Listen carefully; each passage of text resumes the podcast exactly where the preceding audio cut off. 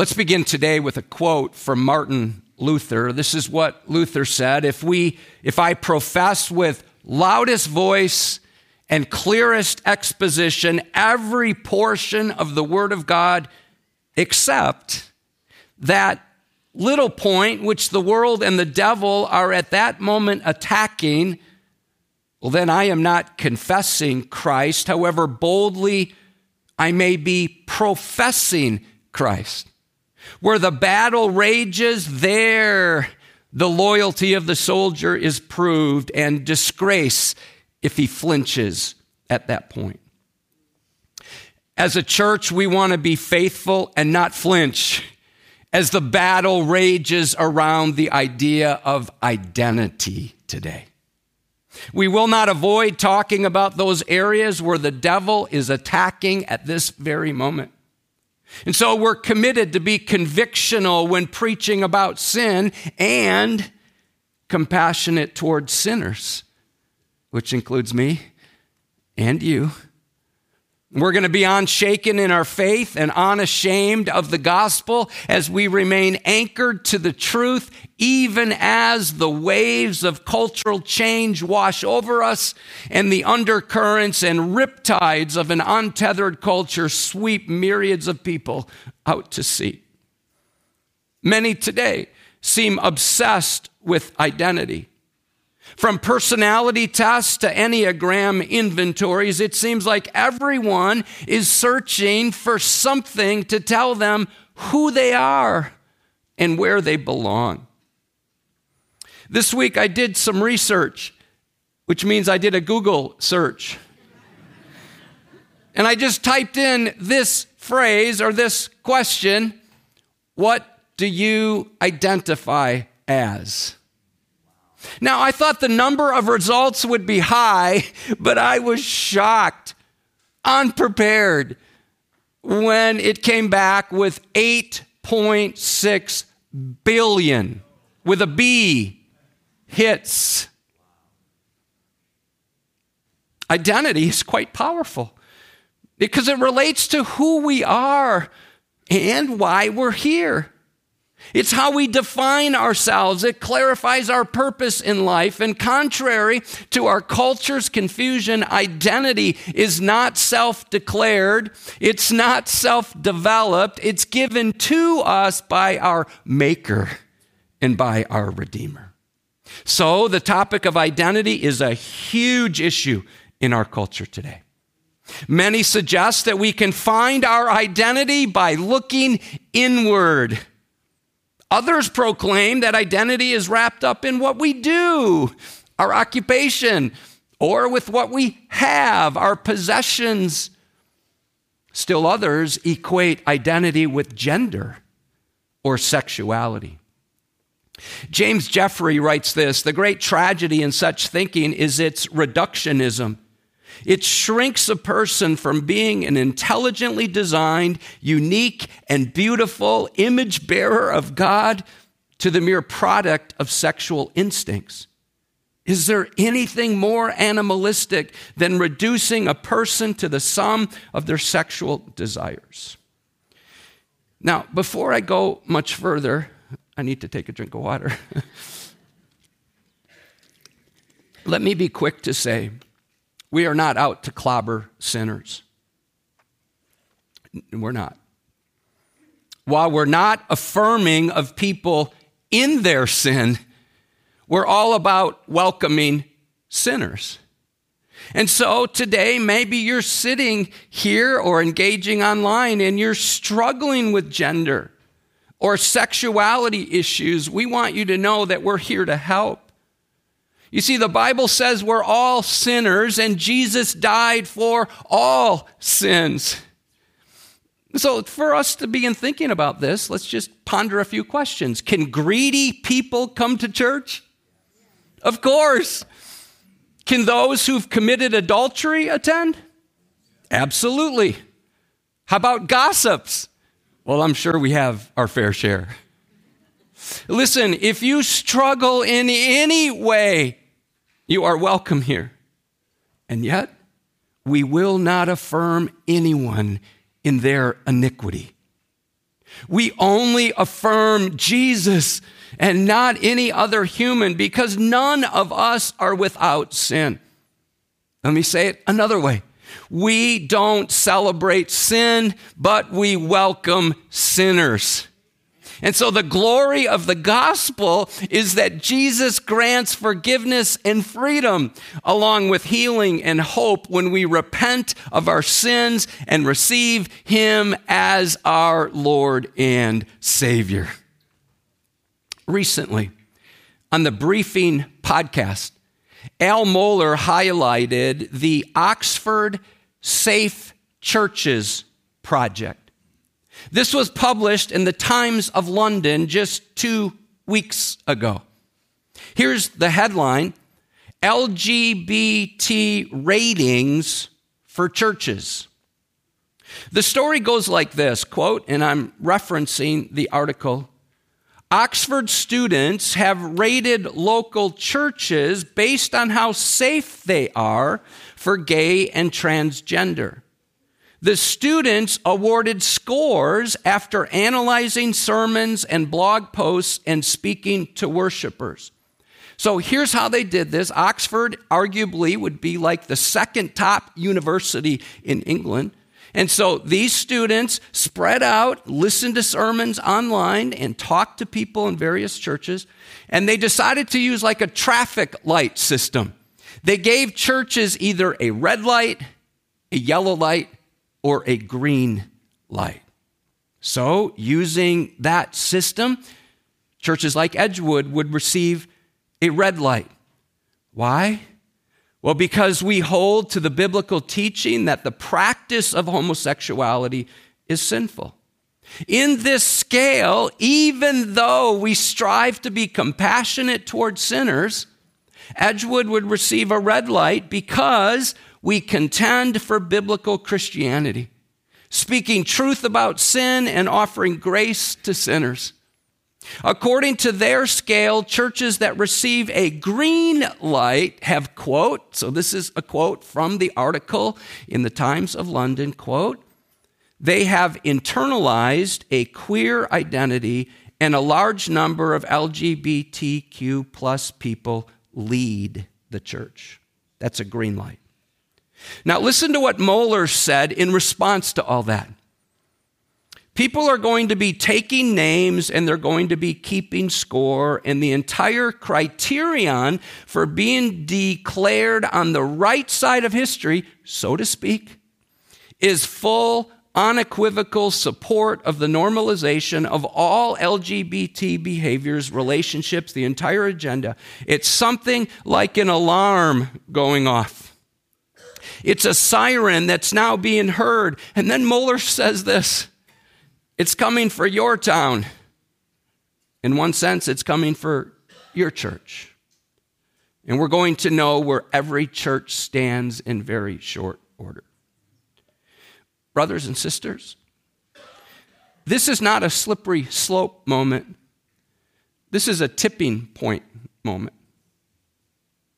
In order to bring this home, here are some ways in which the evil one is doing his insidious work of attacking identity issues in our children and in our grandchildren.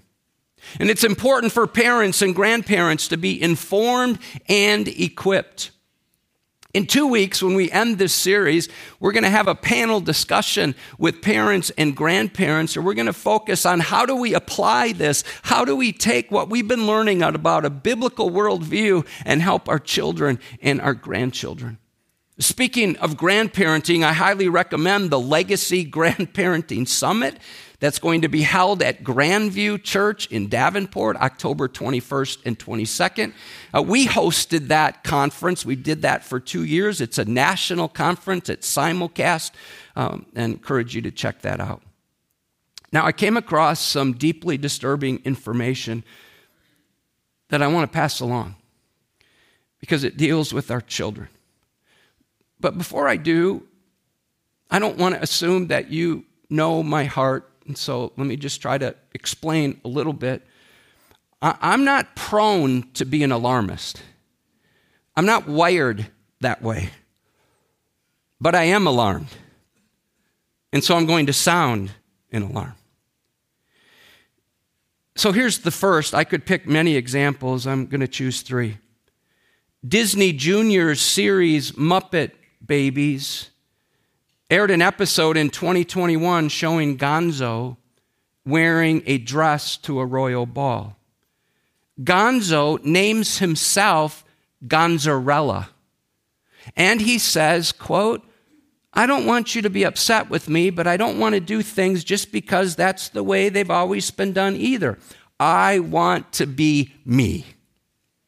Miss Piggy apologizes.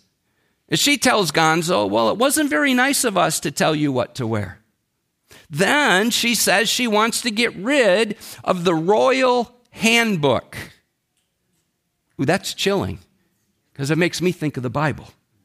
She wants to get rid of the royal handbook and make a better one. To which Summer Penguin remarks, and in our new handbook, everyone can come to the ball dressed however they like. So, you think, oh, that's just a cartoon. Let me share with you what the executive producer said about it. Quote, even early on, we wanted to do an episode where Gonzo just showed up to the playroom wearing a skirt. And it was no big deal. No one cared or questioned it. And it was so wonderfully Gonzo. Listen to these next words, they're chilling. We hope he inspires kids watching to be 347% of themselves. I don't even know what that means. In their own way, too. Second example producers of Sesame Street have gone all in on Pride Month. Here's just one quote quote, everyone is always welcome on Sesame Street. This month and every month, we want to uplift and celebrate the LGBTQIA plus members of our community. From our family to yours, happy hashtag Pride Months. They added an S to it because they believe every month should be Pride Month. Example number three, and this is very current. Earlier this year, the makers of Paw Patrol released a spin off series called Rubble and Crew. That series is now in its second season. And the series recently introduced the show's first non binary character, River. The episode aired on August 22nd. That's just weeks ago. Lindz Amer, a writer for the show, leads an organization called Queer Kid Stuff. When asked about the character River that she wrote into the show, these are her words. Quote, I wanted to write a non binary character that was aspirational. Aspiration means that people would aspire to, that kids would want to be like. I wanted to write a non binary character that was aspirational and incredibly cool, someone for the pups and kids at home to look up to. I'm also compelled to briefly mention, and it pains me to do so. I don't do this with any pleasure. I do this with great sadness how Christians in our culture are capitulating to culture. I've been challenged by something Albert Mohler said this week. Christians should find no joy in addressing theological error, but passivity in the face of serious error amounts to complicity. Whoa. So here are just two examples. I could have chosen more. How many of you remember the group Caedmon's Call? It's a contemporary Christian group.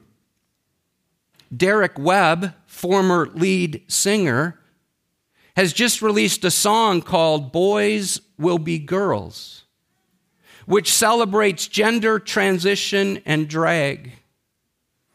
Here's the final verse So if a church won't celebrate and love you, they are believing lies that can't save you or them. And this next one, I take no joy in, in sharing this. North Point Community Church in Atlanta, under the leadership of Pastor Andy Stanley, recently hosted a conference with practicing homosexuals as speakers.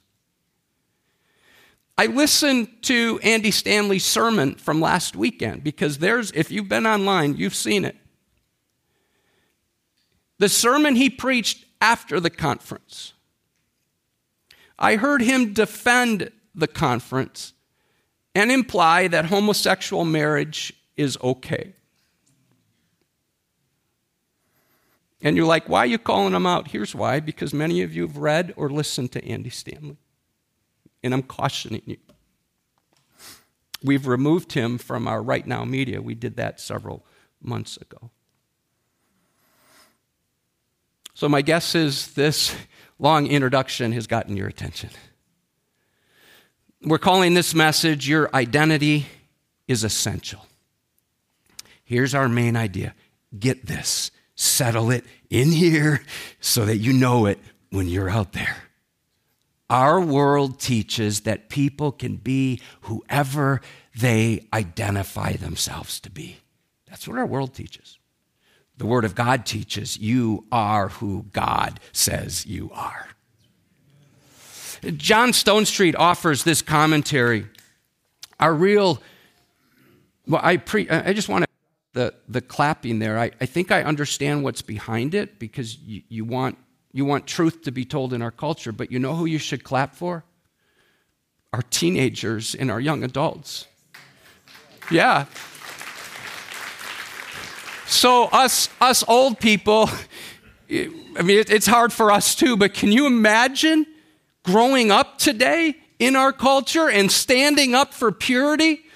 And saying that you're standing on the biblical definition of marriage and that God made two genders, that's who we should be clapping for and praying for and encouraging in our ministry here, our children's ministry, all the way up through Mainspring.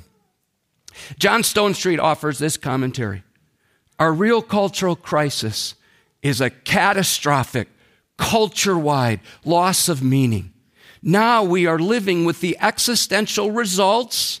This is what we have now of a culture untethered from God and therefore untethered from any fixed reference point for truth, morality, here's the word, identity, and meaning. By turning identity into a self made sort of thing, into whoever we want to be or whoever we say that we are or feel that we are, well, that's no grounding for dignity and value. Since we must always begin at the beginning, we turn again to the book of Genesis, the book of beginnings. This is the fixed reference point that you and I must be tethered to.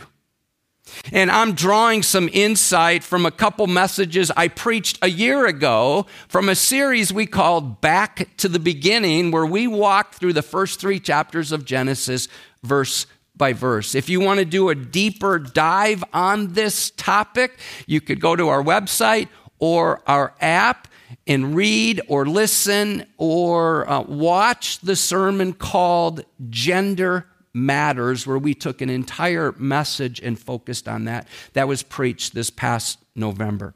For our purposes today, open up your Bibles to Genesis 1, verse 26.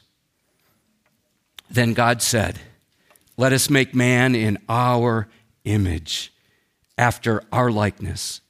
And let them have dominion over the fish of the sea, and over the birds of the heavens, and over the livestock, and over all the earth, and over every creeping thing that creeps on the earth. Would you notice how this begins? Then God said. It's as if there's this solemn pause after God formed and filled the earth. You can read about that in the verses that come right before this. And as God is considering creating man and woman, you get the sense that there's anticipation building, and we get ready to hear what God is going to say next. Let us make man. That phrase, let us, is an emphatic imperative. It can be translated as we will. It's like God is consulting within himself before creating man. Now, up until this point, God's speaking has been intentionally measured. You see this phrase, let there be, and there was. With the creation of man, oh, it becomes more intimate, magnified. The plural use of us is early evidence for the Trinity, Trinity, as is the Hebrew name Elohim, which is in the plural. The word said is singular, signifying that there is plurality within oneness. One pastor captures it well God, who is one, communes with himself, the Father to the Son, the Son to the Spirit, the Spirit to the Father, and in perfect agreement, Adam and Eve were created. By the way, in November, we're going to be preaching a series on who the Holy Spirit is and what he does. Now, the word make means to accomplish or complete. It referred to an activity with a distinct purpose or goal in mind. The word for man, Adam, Adam. That's the generic term for mankind, but it's also the proper name, Adam, Adam, which refers to the first created male. Humans were the last of God's created creatures. They're the crowning achievement of creation. So consider animals. They're made according to their kinds. Humans, well, they're in a class way above all other creation. We are the crescendo of God's creative genius. And in addition, the creation of man and woman is narrated with greater detail in Genesis chapter 2. No other part of creation is given this much attention. Okay, look now at verse 27. So, God created man in his own image. In the image of God, he created him, male and female, he created them. In the Hebrew, there's 12 words arranged in three lines, each with its own poetic repetition and cadence. Well, just as a poem is often used to accentuate something with carefully chosen words and images, so here, God celebrates with superlative language how men and women are created in his image. And they find their identity in him. You have been made in the image of God. And therefore, you have dignity, you have value, and you have worth because of who you are, or more accurately, whose you are. Some of you don't really believe that. But you matter because you have been made by the Maker. The word so connects us to verse 26. So look again how it begins. So God created. The word so expresses agreement or confirmation. Would you observe three times the word created is used, thus emphasizing the uniqueness of God creating mankind as male and female? From this point on, humanity is divided into two groups male and female. In addition, the fact that we are made in God's image is stated twice for emphasis. Let's ponder that phrase male and female. He created them. In Hebrew, it literally reads like this As male and female created he them. Males and female, females are equal, but not identical because their biological sex is separate and distinct. God created males and females on purpose with different purposes. We've, made, we've been made differently by design with distinct capacities and roles to fulfill the divine mandate to serve as stewards of the earth. There are at least three primary characteristics which distinguish males from females. First of all, different reproductive organs. Secondly, distinctive external anatomy. And thirdly, the presence or absence of a Y chromosome. So, gender is designed by the grand designer at conception. From our DNA to our reproductive organs. As such, God is the creator and the giver of gender. Males and females do not have interchangeable anatomy, and those differences are not inconsequential. Both the Bible and biology makes this clear. This week, I read an insightful post called Does God Care About Gender Identity, written by Colin Hansen and Sam Ferguson. It's been dubbed the gender revolution. You see it all around. Gender identity has been disconnected from biology.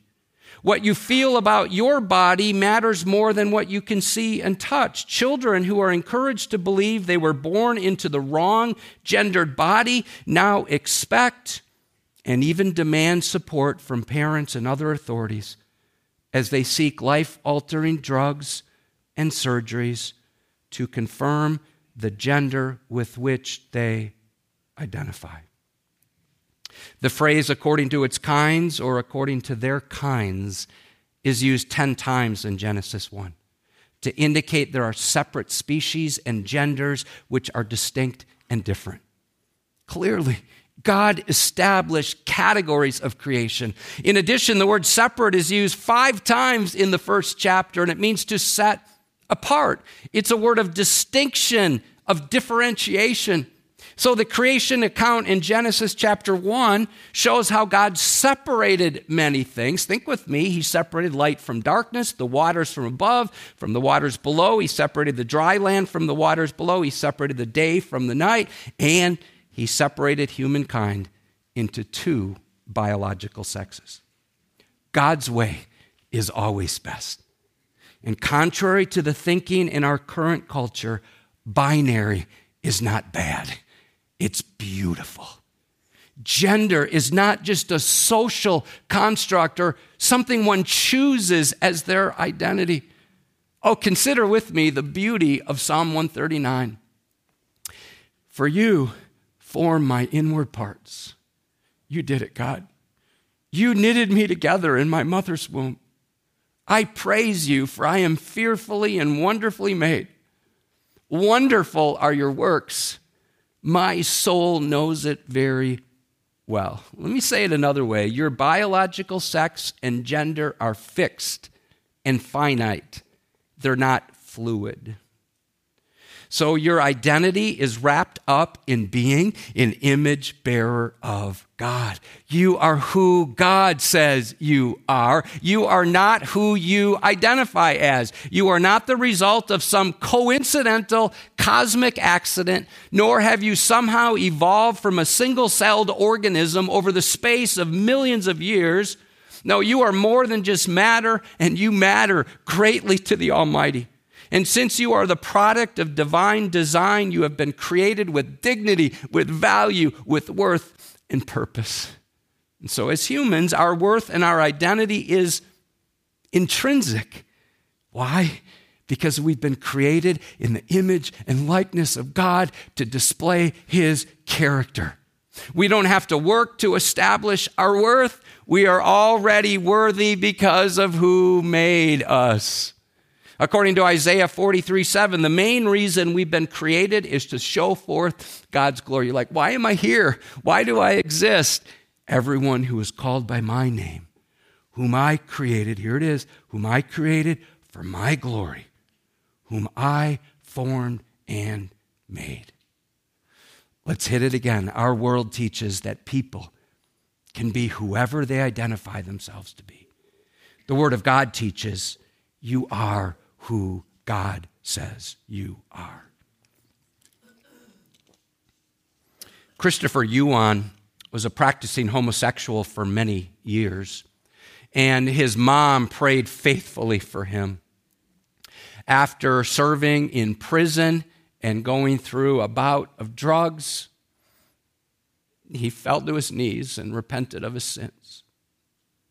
And he now walks with Jesus and he teaches on this topic. Christopher Yuan has a, a, a, new project out. It's called the Holy Sexuality Project. Consider what he says. The world is shouting at your kids these days, telling them any and all types of sexuality should be accepted, even celebrated. But my identity should not be defined by my sexuality. Sexuality is not who we are, it's what we feel and do. It describes our experience, get this, but not our essence. My identity should not be grounded in my desires. My identity as a child of the living God must be in Jesus Christ alone. God says, Be holy, for I am holy. By the way, this fall, Pastor Chris will be taking our students through this material on Sunday mornings. We also have copies of Yuan's book available in our resource center. In order to go deeper this week, many of us are in growth groups. There's groups meeting right now. There'll be more groups meeting the next hour. Um, Beth and I lead a group during the week, and uh, we're going through the same material, the same topics in our group so that we can take the sermon and live it out, flesh it out in our world. Uh, one of the statements our groups will be studying this week goes like this What you do doesn't determine who you are who you are determines what you do. And the challenge there is for us to live out who God has made us to be. Friends, when we repent and receive Jesus Christ as our Lord and Savior, Jesus takes our rottenness and transfers to us His righteousness. We have been reconciled, ransomed, and redeemed. And in the process, according to 2 Corinthians 5:17, we become someone we have never been before. This is beautiful. If anyone is in Christ, he is a what? New, new creation. The old has passed away, behold the new has come. 2 Corinthians 3:18 teaches we can be transformed today as we gaze upon the glory of God. And we all, with unveiled face, beholding the glory of the Lord, are being transformed into the same image from one degree of glory to another. For this comes from the Lord, who is the Spirit. Let me suggest four applications. Number one, if you're confused about your gender, or you're living in a state of sexual brokenness, Remember, Jesus gave his body to recover and restore those who feel alienated from their bodies. After describing a long list of sins, 1 Corinthians 6:11 says, "And such were some of you." But you were washed, you were sanctified, you were justified in the name of the Lord Jesus Christ and by the Spirit of God. The gospel changes everything, and the gospel can change you. Number two, Edgewood is a hospital for hurting sinners. Well, people might label us a certain way, give us a certain color on the stoplight. Because we strive to speak the truth about sin, but we also speak the truth about our Savior who gave his life for sinners like me and sinners like you. So when you confess Christ, he brings you into the body of Christ, the church. I love what a 10 year old put on her card last week. Uh, there's cards in front of you, and, and on occasion, people will write notes that they want the staff to know, and most of those are encouraging, not always. But this one from a 10 year old, oh, I treasure this. Listen to what she said. Quote, if we did not have a church, then we would not learn about God. We would not know who He even is. So we need a church to learn about Jesus and God. I love that. Reminded me of a podcast I listened to this week. It had a very good title when having a biblical worldview is lonely. And my guess it's lonely where you live. Now, maybe in your family, everybody's following Christ, but in a lot of families, that's not the case. Or you're with extended family and you're the outlier, you're the hater. You're the person that is, doesn't include others because you're standing on biblical convictions. Think of our students, how lonely that must be. And that's why we need the church. That's why it's good for us to gather and hear God's perspective on what God has to say about topics that our culture is just messing up. We need each other, church. I appreciated one commentator's insight quote, Our new fluid selves have yielded only homelessness in existence without roots in either place or person. There's a place for you in this place.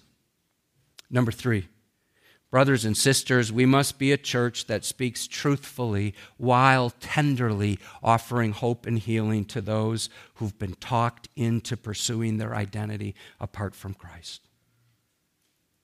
I think we're going to see many who are going to be living with regret for decisions that they've made and they don't know where to turn.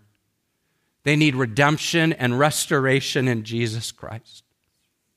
And in the process, as Alisa Childers says, let's remember as we pursue Christ to keep a sharp mind, a soft heart, and thick skin. Number four, find your identity as an image bearer of God and as one who's been redeemed by the Savior.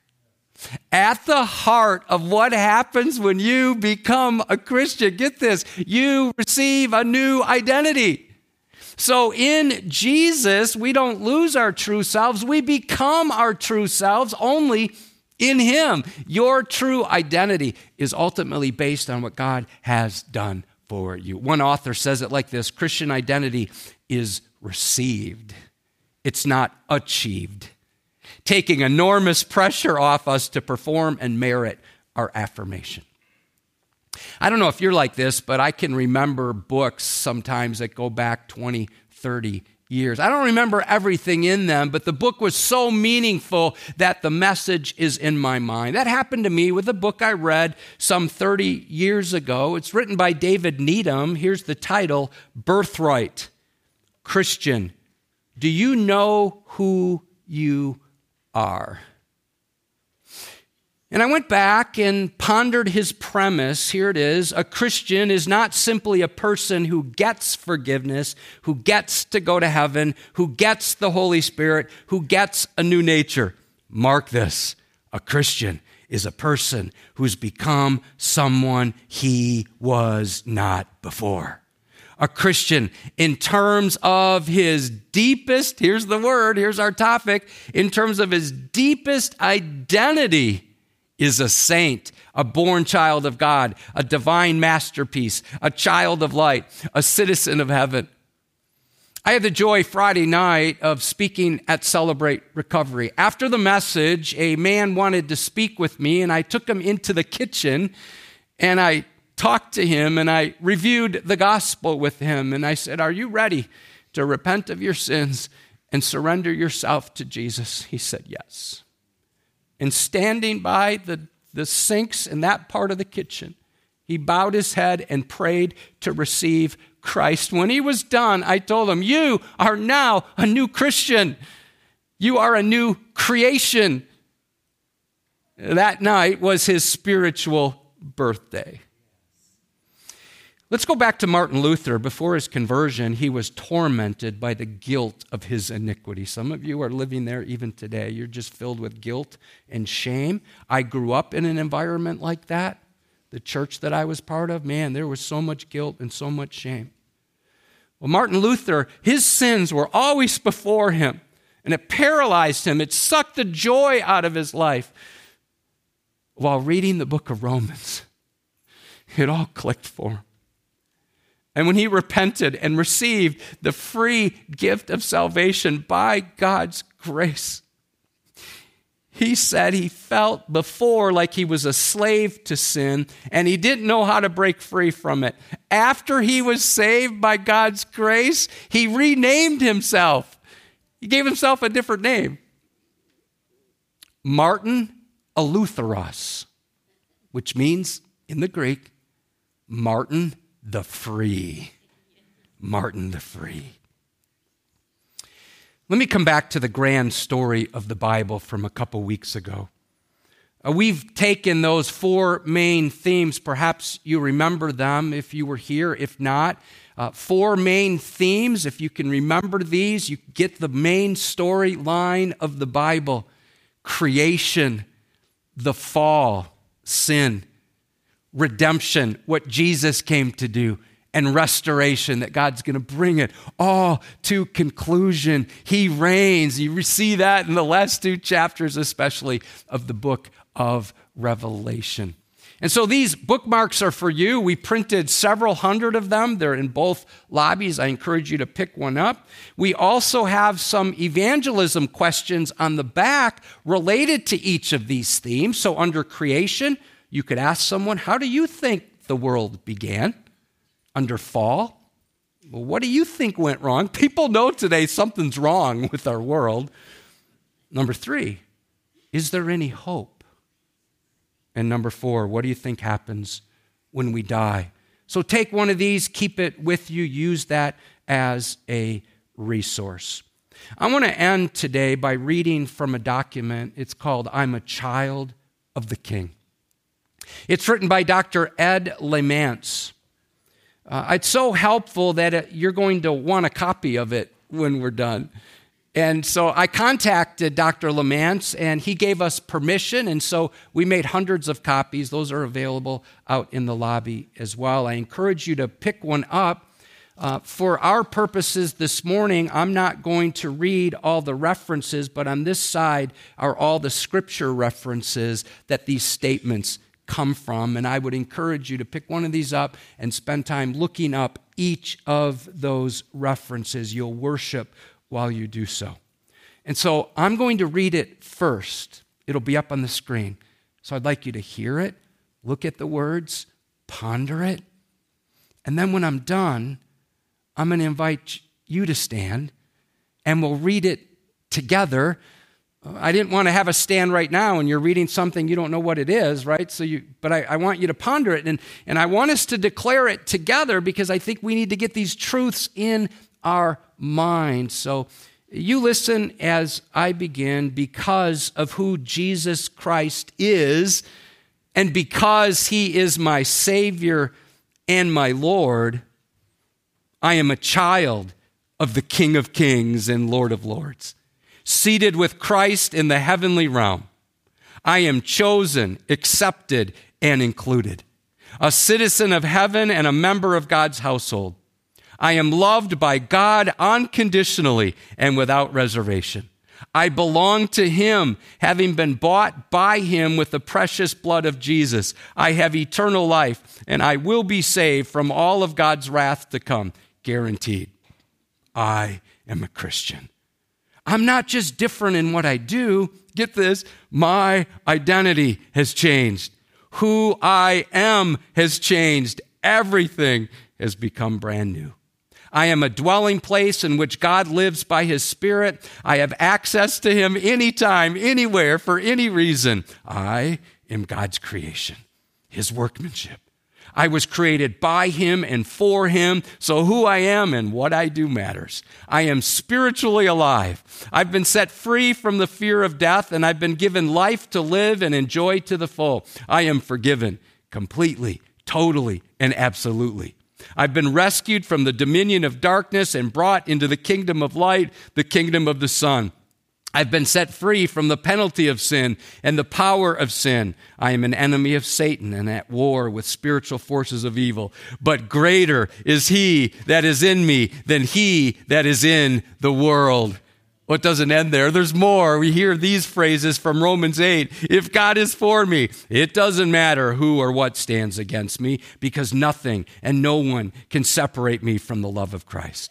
Not hurt, pain, loss, problem, or brokenness, not persecution, trouble, difficulty, or danger, not abandonment, abuse, addictions, or appetites, not desires, food, sexuality, or relationships, not life or death, angels or demons, not my past, the present, or the future, no power, no person, no place, not anything in all creation, not even Satan himself shall prevail. I am in the hands of Jesus, in the hands of God, and nothing and no one can snatch me out of God's hands. I will fear no evil because God is with me, and He has promised to never leave me nor forsake me. God's presence is with me everywhere I go, to the heights of heaven, through the valley of the shadow, to the ends of the earth, forever and always. I am a child of the King and choose this day to live as one. I'm going to invite you to stand and let's recite that together today like we mean it, like you believe it, like we're going to live these truths out this week. Let's read together. I am a child of the King of Kings and Lord of Lords, seated with Christ in the heavenly realm. I am chosen, accepted, and included, a citizen of heaven and a member of God's household. I am loved by God unconditionally and without reservation. I belong to Him, having been bought by Him with the precious blood of Jesus. I have eternal life and will be saved from all of God's wrath to come. Guaranteed. I am a Christian. I'm not just different in what I do, my identity has changed. Who I am has changed. Everything has become brand new. I'm a dwelling place in which God lives by His Spirit. I have access to Him anytime, anywhere, for any reason. I am God's creation, His workmanship. I was created by Him and for Him. So who I am and what I do matters. I am spiritually alive. I've been set free from the fear of death. I've been given life to live and enjoy to the full. I am forgiven completely totally, and absolutely. I've been rescued from the dominion of darkness and brought into the kingdom of light, the kingdom of the Son. I have been set free from the penalty of sin and the power of sin. I'm an enemy of Satan and at war with spiritual forces of evil, but greater is he that is in me than he that is in the world. If God is for me, it doesn't matter who or what stands against me, because nothing and no one can separate me from the love of Christ. Not hurt, pain, loss, problem, or brokenness. Not persecution, trouble, difficulty, or danger. Not abandonment, abuse, addictions, or appetites. Not desires, food, sexuality, or relationships. Not life or death angels or demons, not my past, the present, or the future. No power, no person, no place, not anything in all creation, not even Satan himself shall prevail. I am in the hands of Jesus, in the hands of God, and nothing and no one can snatch me out of God's hands. I will fear no evil because God is with me, and He has promised to never leave me nor forsake me. God's presence is with me where everywhere I go, to the heights of heaven, through the valley of the shadow, to the ends of the earth, forever and always. I am a child of the King, and I choose this day to live as one. Do you believe that, church? Yes. Amen. Amen. Pick up one of these as you leave today and settle this truth. Our world teaches that people can be whoever they identify themselves to be. The Word of God teaches you are who God says you are.